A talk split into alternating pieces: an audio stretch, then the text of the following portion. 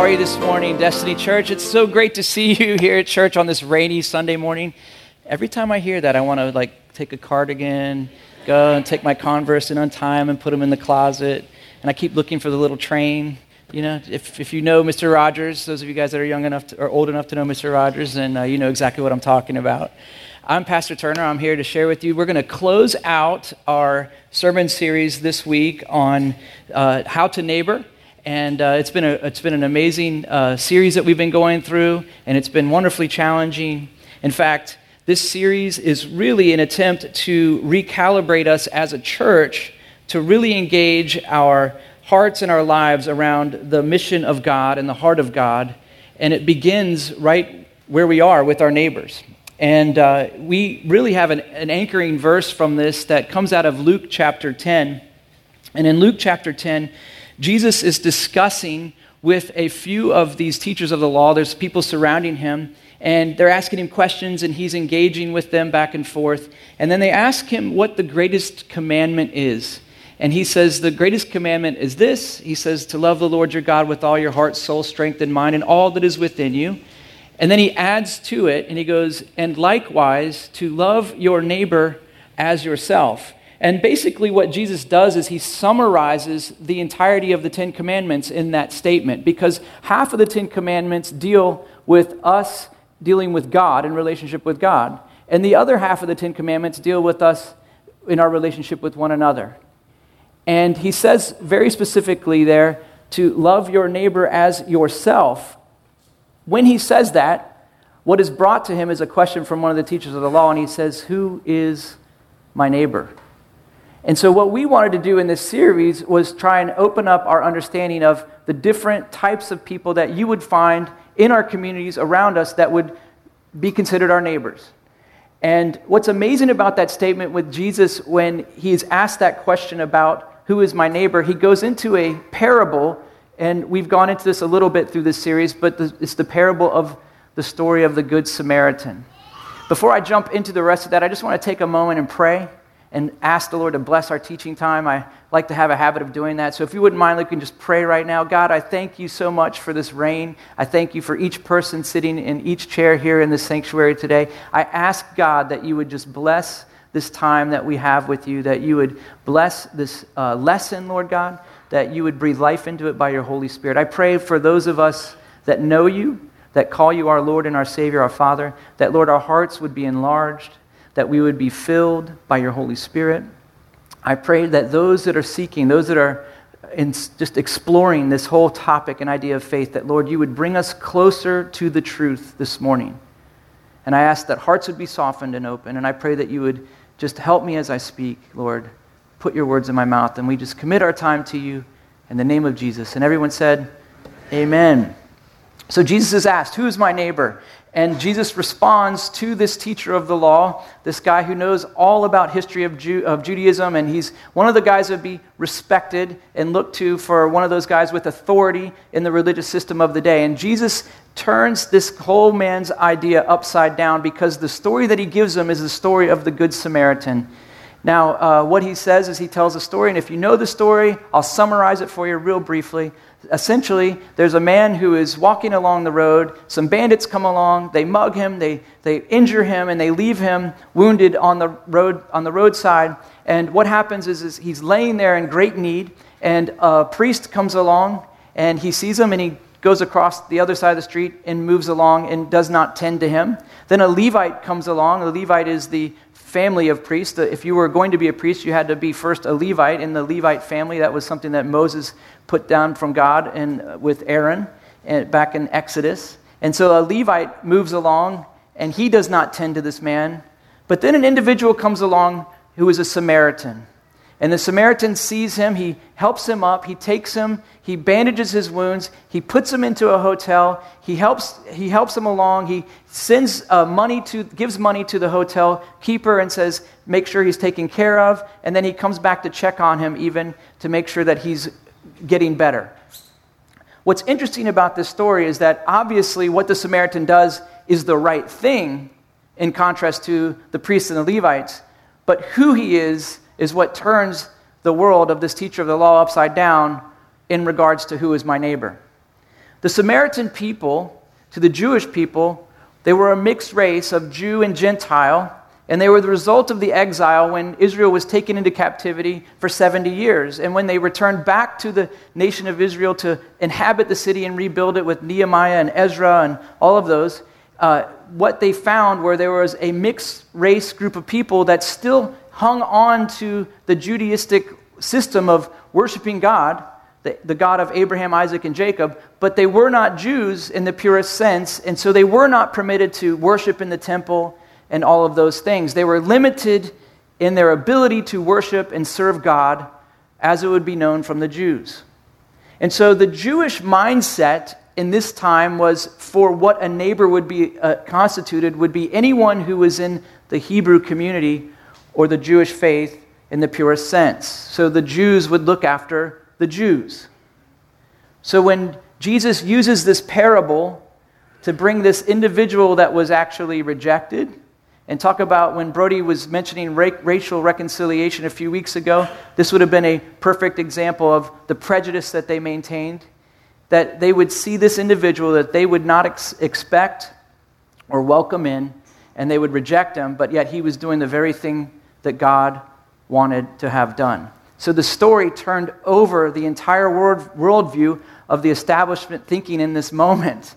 This is groundbreaking. You have to understand how this would have sent an earthquake through the thinking of these good Jewish teachers of the law that held to the law. They were religious people in the highest sense of the word, but they were bound in their understanding of the love of God.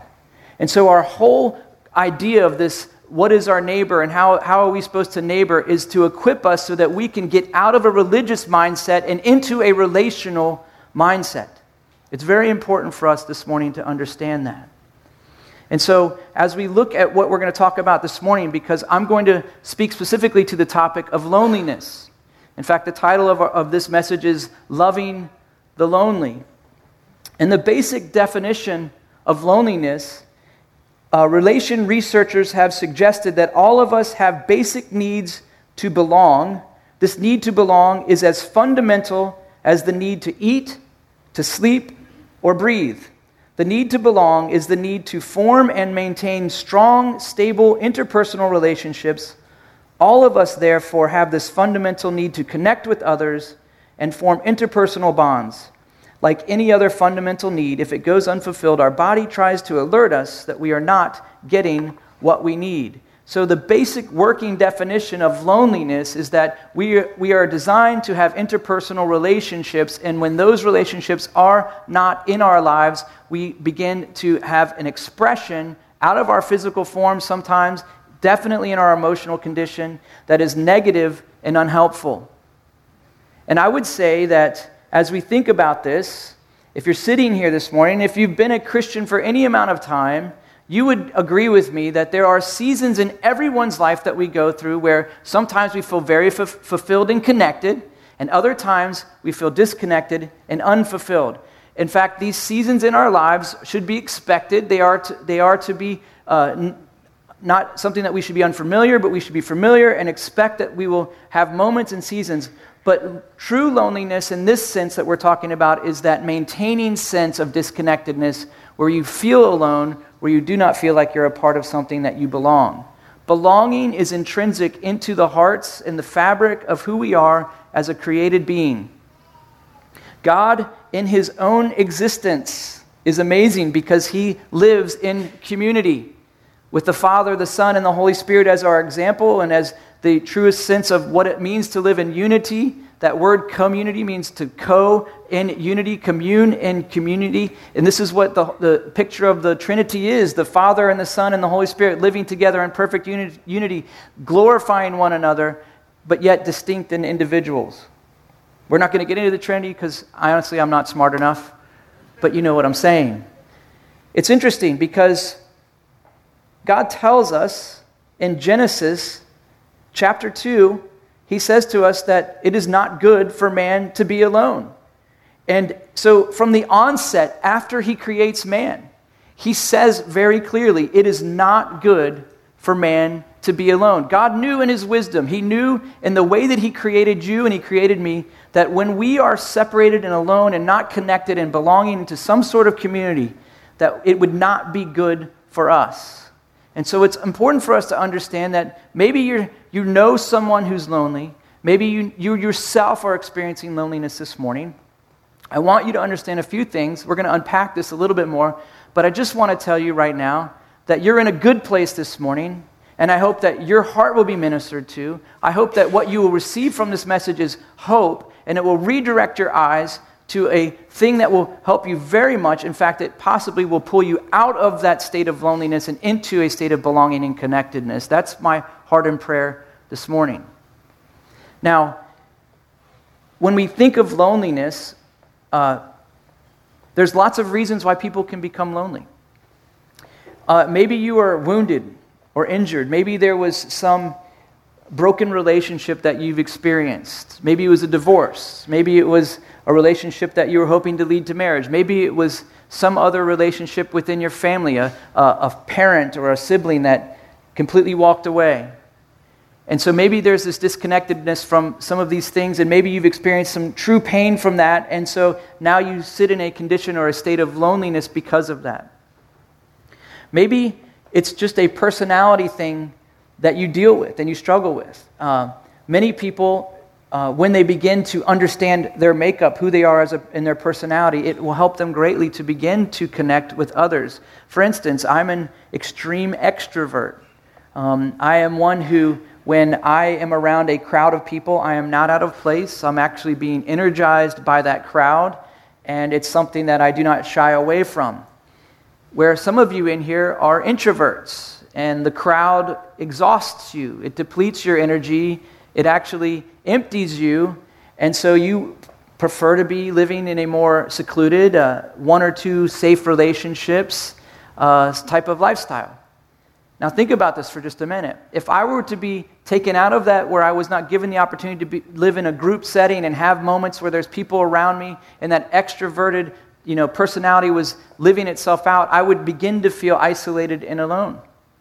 Likewise, an introvert, if they're forced into that all the time, they're going to feel like they do not have the connectedness that they need. We are all designed and made by God in his various ways in a most loving way, and so amazingly complex.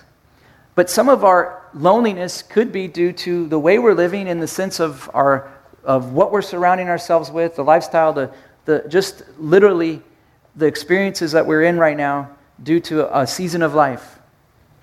In fact, in 2010, there was a study by Cigna Healthcare, and they found alarming information about loneliness and health, the connectedness to our physiological side of who we are and our emotional state of loneliness.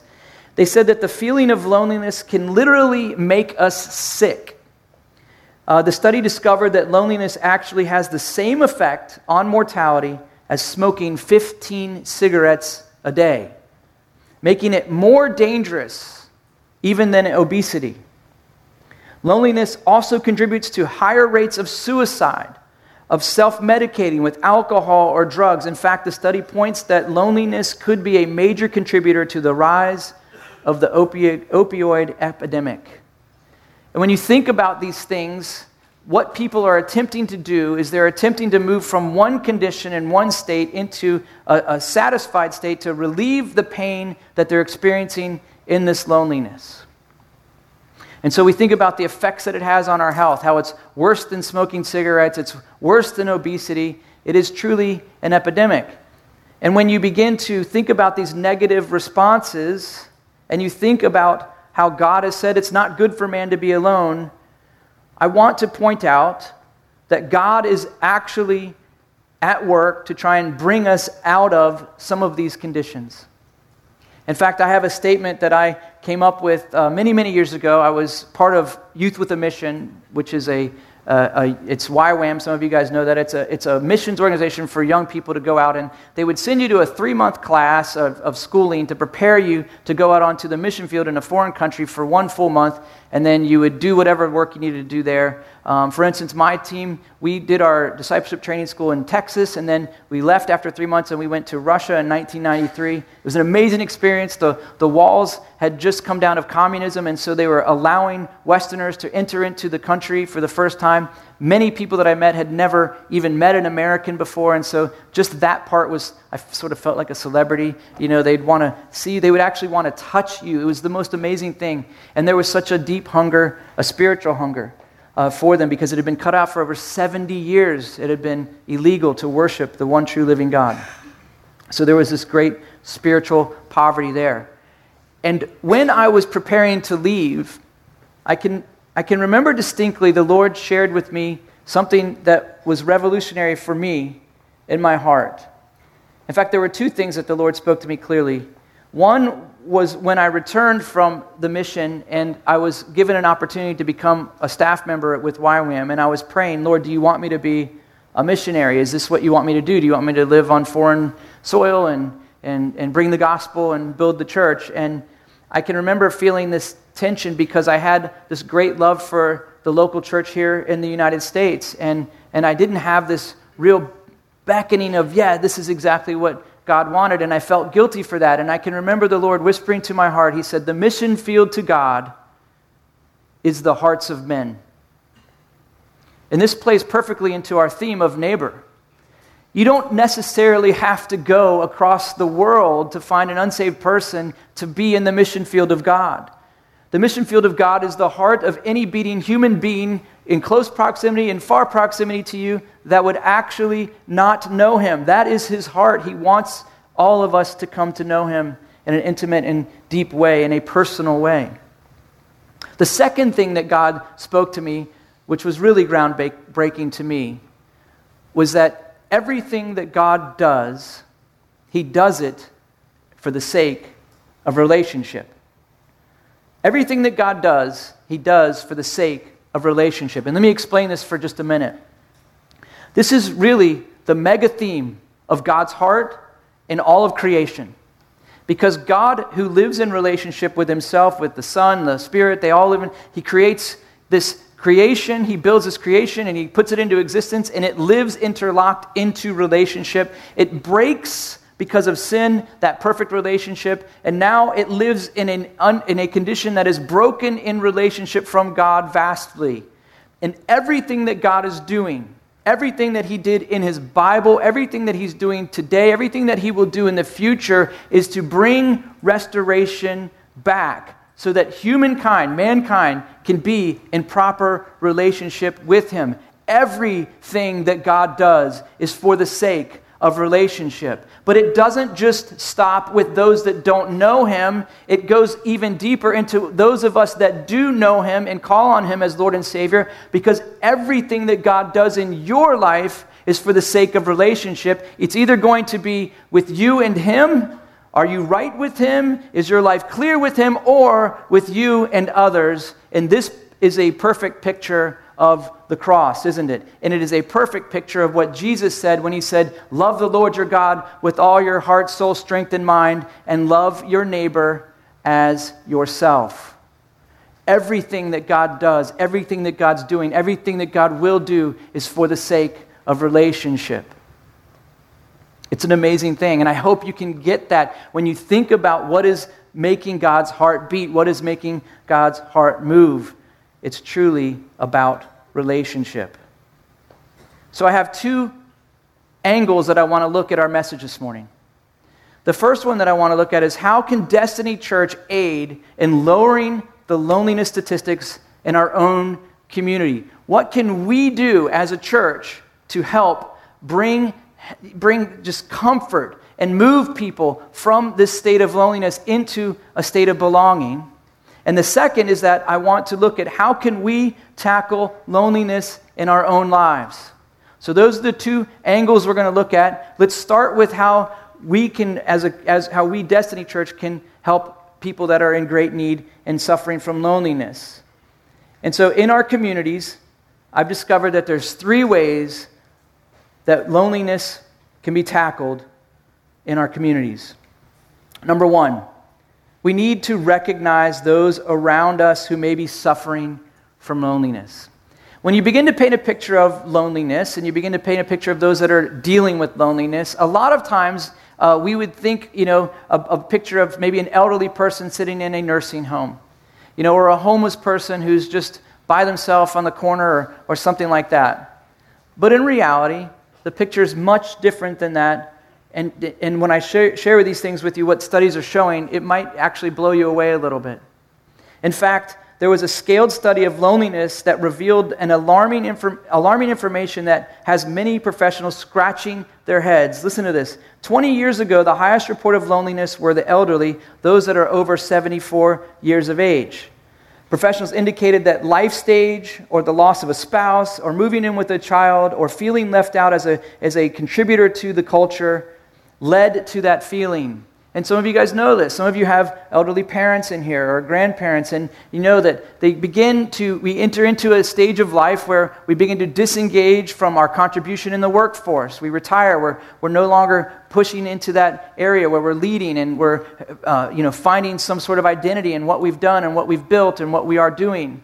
We begin to disengage from that, and then we begin to disengage from the culture around us because friends, as you get older, they begin to go and be with the Lord. They no longer are around. Possibly a spouse goes to be with the Lord themselves, and so then you find yourself alone in a marriage that may have gone for many, many years, and so it presses on that. And 20 years ago, this was the main people that were facing with loneliness, the elderly. What's amazing is that in more recent studies, it's actually flip-flopped now. Those that are being fulfilled are those that are moving out of the workforce. They're finding community. I guess we've really done a good job at creating places for them and communities for them, and that's a beautiful thing, and it's good. But nearly 10 points higher was our emerging generation, the millennials, that are facing loneliness. In fact, if you are on Instagram or Facebook, Snapchat, any of those, you'll see the hashtag oftentimes, forever alone. These statistics are kind of scary. Millennials are marrying later. High debt is part of their life because of college and an ever-shrinking job market. Millennials are used to instant connection and instant connectedness. You know, we think about the way that texting and Snapchat and all these instant, we can almost pull out our phone and connect with somebody instantly. I've may have shared this story with you before. A few years ago, I was in Israel. This is just technologically, this is just an amazing thing. I was in Israel with a church group, and I'm sitting on the bus, and I was invited to go to a friend of mine who's a missionary in China to come over in the spring and speak at his church for an event that they were doing. And I was FaceTiming on a bus in Israel with my friend who's a missionary in China. I mean, technology's crazy. I'm on a bus in the Middle East speaking to a guy that's in a proxy server because they can't even get online over there because it's so controlled. Proxy server set up probably by our government. Oh, probably people in here do it. And we're FaceTiming on a bus. Yeah, see, I know what goes on here. I'm not a dum-dum.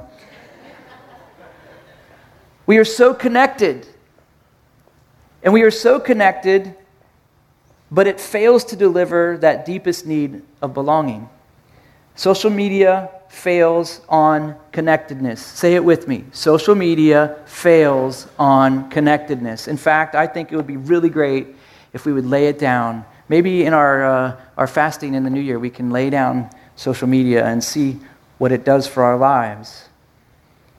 In fact, we often mistake social media credit, aka followers, aka worth, as genuine relationships. You look at some of these accounts, and people have literally thousands of people following them on their social media accounts. And the real social credit that I talk about is like your worthiness or your value online in these arenas. We spend so much time investing in these areas of our lives. We really do. And what starts off as this feeling of when you get a new follower, you have this feeling, this sense of, oh, I belong here. I'm being accepted. My worth is growing up. I'm feeling like this is where I need to be. It only leaves you empty. It only leaves you longing. And it never fulfills. And so the depth of life that we crave, the feeling to need belonging, is left unmet. Yet an entire generation is being raised, immersed in that. And so when they do this study and they say, who are the most lonely in our culture? We're discovering that this emerging generation of millennials, the 18 to 29-year-olds, they are the most plagued with loneliness. It's something to take note of. And then not only are the elderly and those that are in our emerging generation, but those that have found success in life, or as much of the world would paint as success, those that have found fame or those that have found wealth, those that have found success in their jobs are still dealing with loneliness. In fact, the suicide rate amongst those actors and musicians that are world-renowned and known is stunning, that they can't even go to a coffee shop in a foreign country without being recognized, yet they feel alone. Why is this? Because those things that we think would bring that connectedness and belonging always fail. Always fail. And so we need to first start to recognize those around us. In fact, when you go to work tomorrow, take a look around. Just ask the Lord to stir your heart and see the people in the offices around you, in the cubes around you, on the road to work. Just look over at people and ask the Lord to show you. Ask the Lord to give you his eyes and their hearts, and just recognize that there are so many people that are lacking this connectedness and this belonging. And they're chasing after and hoping in things that will never, ever deliver. So the first is that we need to recognize those that are around us, starting with those that are closest to us. Secondly, I just want to say this, that we can't cure people, but we can care for them. We can't cure people, but we can care for them. I was having a conversation with somebody before the service, and we were just discussing the message and what we're going to talk about, and he brought a great question to me. He basically said, I have a friend, he's struggling with loneliness, he seems to sabotage his relationships, what's my role in this, how can I help this? And it was this would be good for him, because you can't cure these people. This is not our job to cure. We will not be able to take someone from loneliness and bring them into a state of belonging. We will only be able to care for them, point to the direction of where they need to go, and help them along the way. But the ultimate work of them being cured from that will be the work of God's Spirit in their life, God working in them. And so practically, as a church, we want to look for those that are around us that are suffering from loneliness. We want to practically reach out to them in ways that would help them. Send them a text, give them a phone call, Reach out to them on Facebook if that's where they are, and just say, hey, I was thinking about you today. I want to know what's going on. Invite them into a deeper relationship than what they're experiencing in the world around them. Bring them into something greater than themselves, and use practical things. We have all of these tools at our disposal. We should be using them to bring that into their life, and we should be using them in a practical way to help care for them, not necessarily cure them. And then lastly, we need to understand that loneliness is not solely a psychological issue, but it's a spiritual issue. Listen, as a church, as we begin to engage the people around us, and especially those that are far from Christ, we want to bring that element of Jesus to them. Do not be afraid to mention the great love of Jesus in their life. Don't be afraid to share with them how much God loves them and that God has a purpose for their life. These are the words that bring life to people, that bring them from death into life. These are the things that are going to stir a heart. These are the words that they are longing to hear. Hey, guess what? You were created with a purpose and you belong. And let me help show you where you belong even this morning. And so it's an amazing thing that as an opportunity for us as a church, we have a great opportunity to work in this way, to function in this way, and to bring hope in a spiritual sense. Because remember, it all was broken at sin, and God's working to bring them back into restoration in that way. So those are three ways that we as a church can, but now I want to speak to you as an individual. As an individual. I thought he was going to play. I was getting ready for some backup music. It was going to be exciting. They told me before the service that if I was thinking, they were going to come out and play. So I thought I was thinking it up a little bit. I was afraid that they were going to come out and play. I got nervous there for a minute. If you're suffering from loneliness in your own life, maybe this is something you've dealt with, maybe you find yourself in a life situation right now, I want to give you 3 pointers that can help you. First thing that I want to point out to you is that you must start by giving out of your need. Obviously, you have a need to feel belonging. You have a need of emptiness. But I want to tell you that the greatest move that we can do as an individual is to begin to move and give out of our need. This is actually a biblical principle, and I want to share a few verses with you. Proverbs 3:27 says, "Do not withhold good from those whom it is due when it is in your power to act." Think about that for just a minute.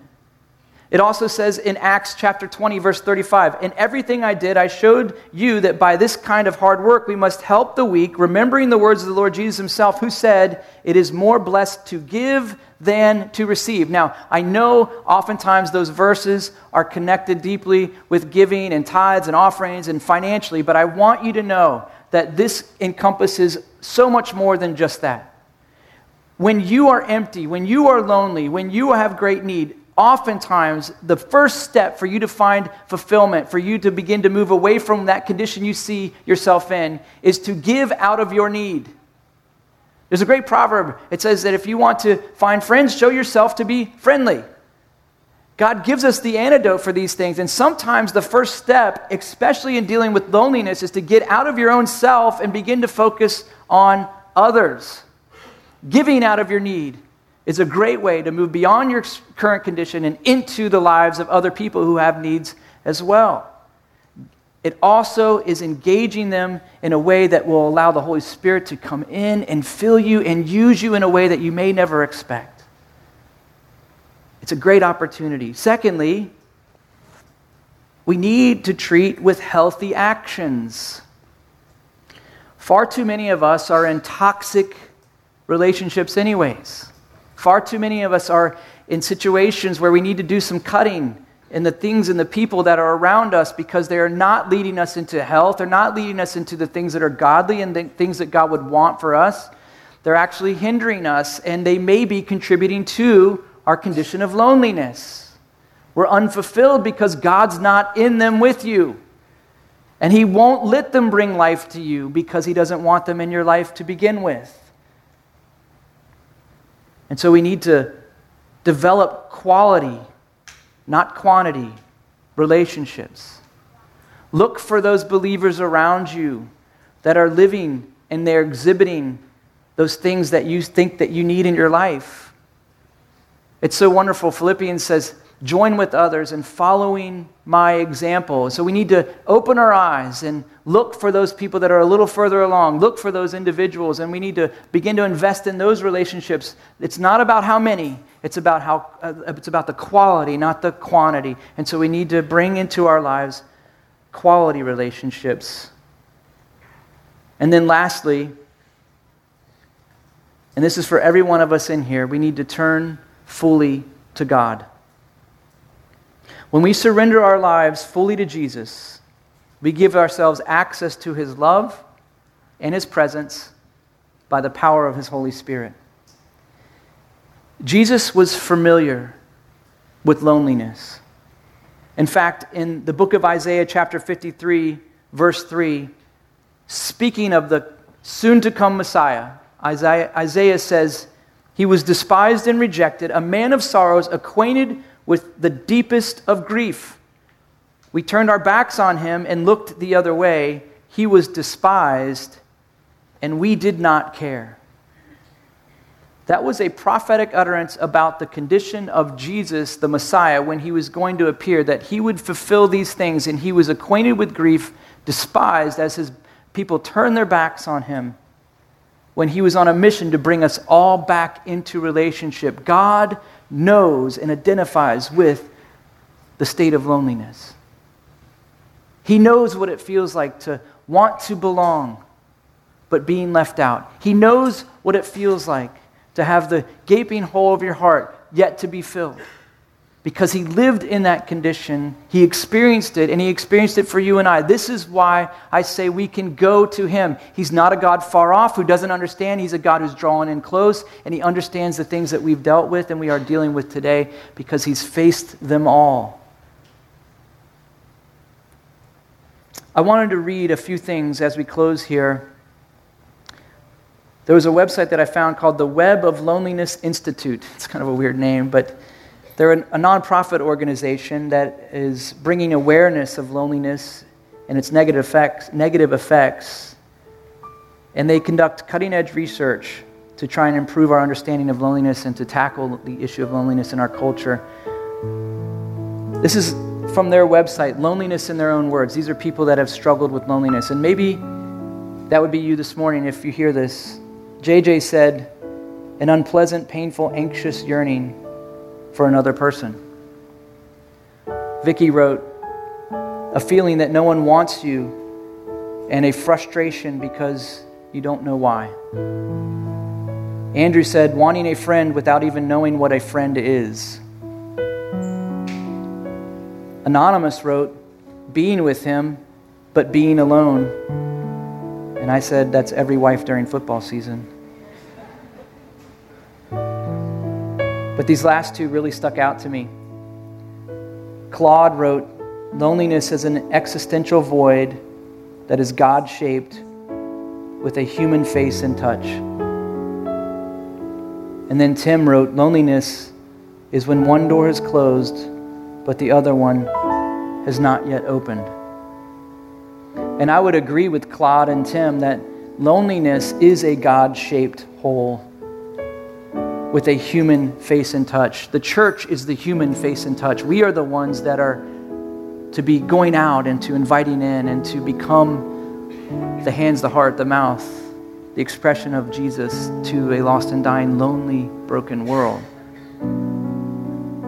But to those that are apart from Christ in relationship, they will never find true fulfillment and belonging until they come to Him in faith and trust in Him for salvation. And so what Tim said, where he says it's one door has closed and the other one has not yet opened, I think that's true for many of us.